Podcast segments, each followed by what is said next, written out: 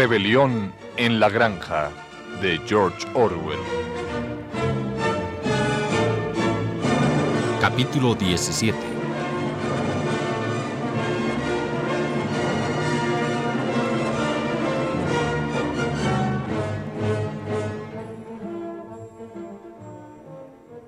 El casco partido de Boxer tardó mucho en sanar.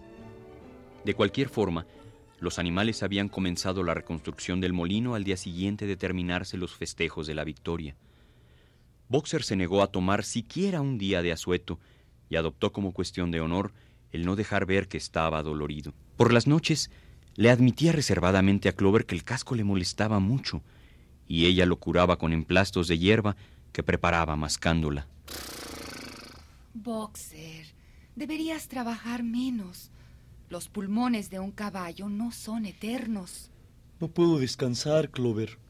Solo me queda una misión, ver el molino bien adelantado antes de que llegue la edad de retirarme.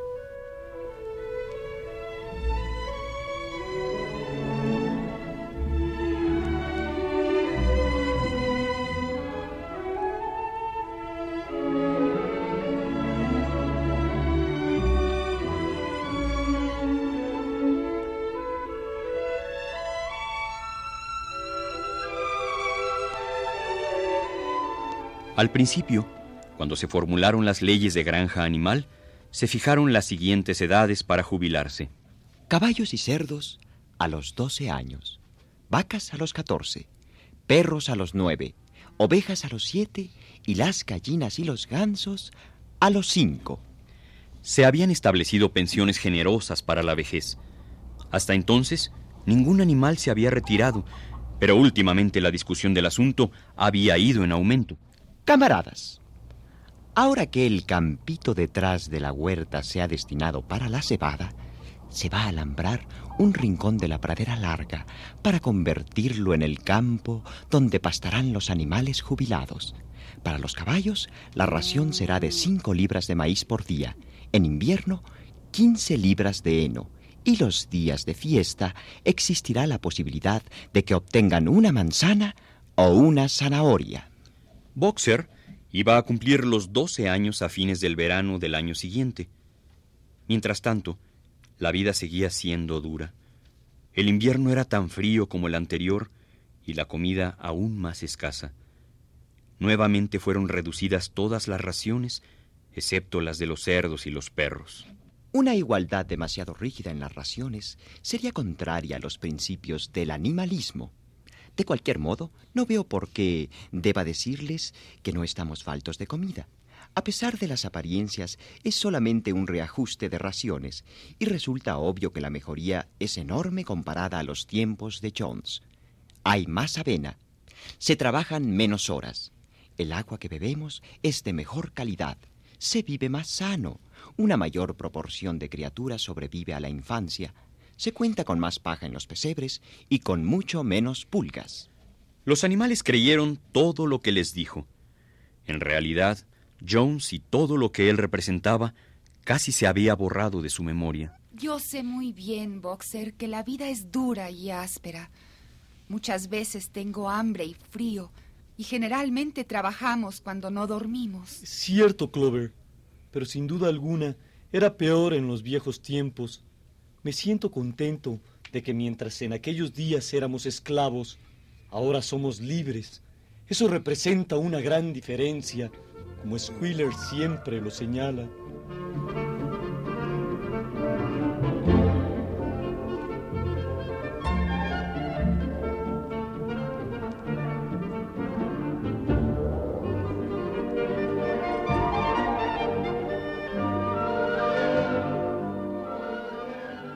En el otoño había muchas bocas más que alimentar.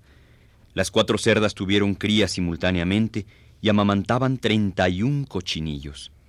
Los jóvenes cerdos eran manchados, y como Napoleón era el único berraco en la granja, no fue difícil adivinar su origen paterno. Camaradas, camaradas, quiero agradecerles sus sacrificios.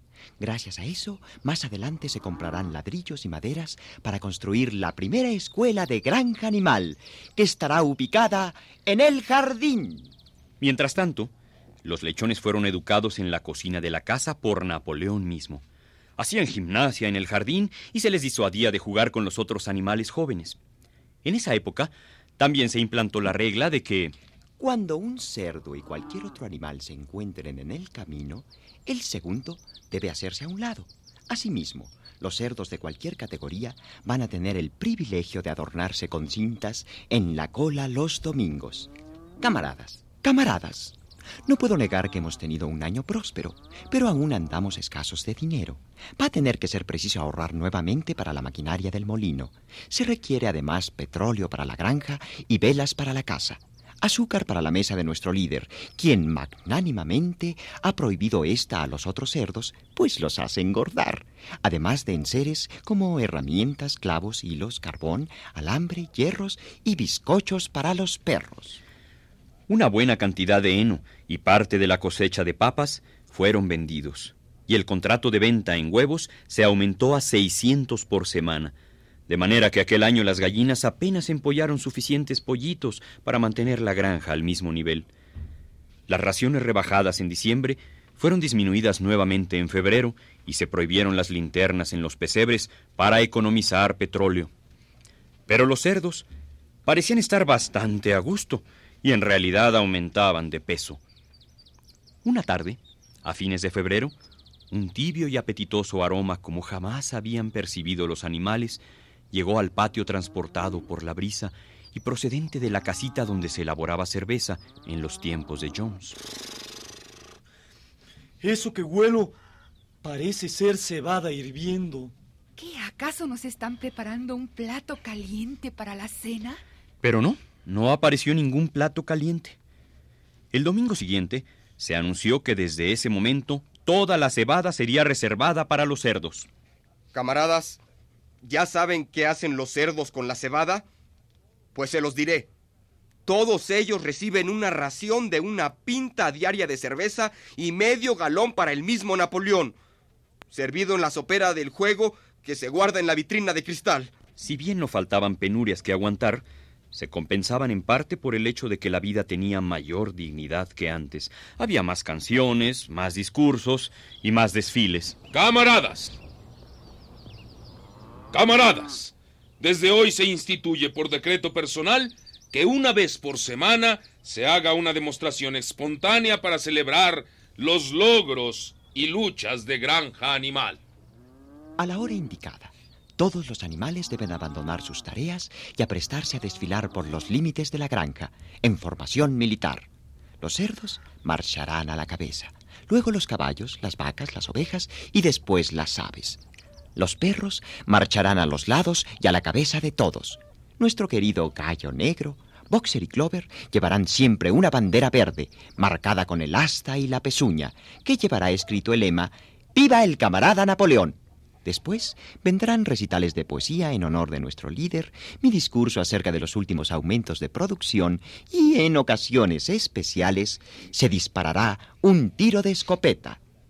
Las ovejas eran las más aficionadas a las demostraciones, y si alguien se quejaba alegando que se perdía el tiempo y que tenía que pasar un largo rato a la intemperie, las ovejas los acallaban infaliblemente con su estentorio cuatro patas y dos pies no. Pero realmente, a la gran mayoría de los animales le gustaban estas celebraciones. Resultaba satisfactorio el recuerdo de que, después de todo, ellos eran realmente sus propios amos y que todo el trabajo que efectuaban era en beneficio común. Por lo tanto, con las canciones, los desfiles, la lista de cifras de Squealer, el tronar de la escopeta, el cacareo del gallo y el flamear de la bandera, podían olvidar, cuando menos por algún tiempo, que sus barrigas estaban poco menos que vacías.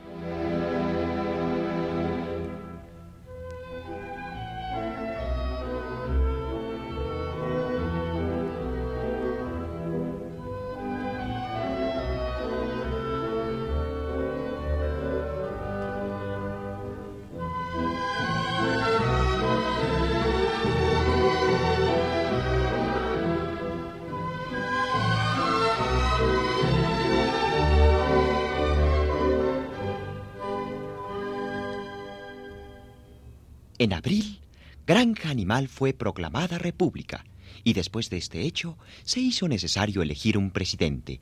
Hubo un solo candidato para ocupar la designación, el camarada Napoleón, que resultó electo por unanimidad. Sí, sí, sí, sí, sí, sí. Al mismo tiempo, quiero revelarles que se han descubierto nuevos documentos con más detalles referentes a la complicidad de Snowball con Jones. Parece ser que Snowball no solo trató de hacer perder la batalla del establo de las vacas, sino que estuvo peleando a favor de Jones. En realidad, fue quien dirigió las Fuerzas Armadas y arremetió en la batalla con las palabras ¡Viva la humanidad!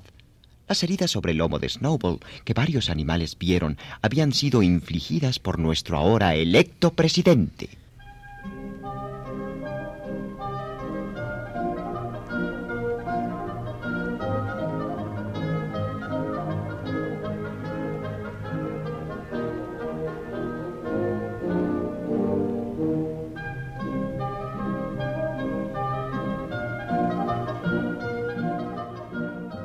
A mediados del verano, Moisés el Cuervo reapareció repentinamente en la granja tras una larga ausencia. No había cambiado nada. Continuaba sin hacer trabajo alguno y se expresaba igual que siempre respecto al monte azúcar. Solía posarse sobre un poste, batía sus negras alas y hablaba durante varias horas a cualquiera que quisiera escucharlo. Allá arriba, camaradas. Allá arriba, exactamente. Detrás de esa nube oscura que ustedes pueden ver, allá está situado Monte Azúcar. Esa tierra feliz donde nosotros, los pobres animales, descansaremos para siempre de nuestras labores. En uno de mis vuelos a gran altura, he estado allí y he visto los campos perennes de trébol y los pasteles de semilla de lino y los terrones de azúcar que crecen sobre las cercas. Muchos de los animales le creían. Actualmente, ellos razonaban que en realidad sus vidas no eran más que hambre y trabajo. ¿No resultaba entonces correcto y justo que existiera un mundo mejor en alguna parte? Una cosa difícil de determinar era la actitud de los cerdos hacia él. Todos ellos declaraban desdeñosamente que sus cuentos respecto a Monte Azúcar eran mentiras. Sin embargo, le permitían permanecer sin trabajar en la granja con una pequeña ración de cerveza al día.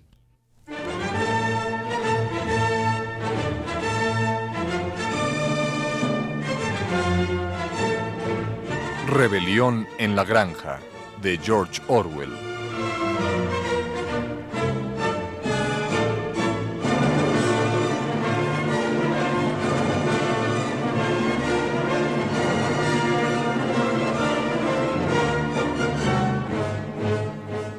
Actuaron en este capítulo por orden de aparición Juan Stack, Tina French, Josafat Luna, Alejandro Camacho, Raúl Ruiz, Ernesto Yáñez y Eugenio Castillo.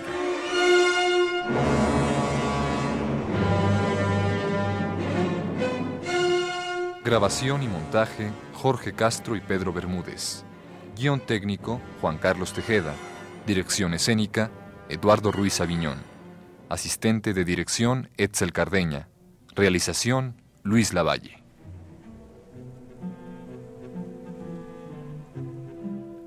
Producción Radio UNAM.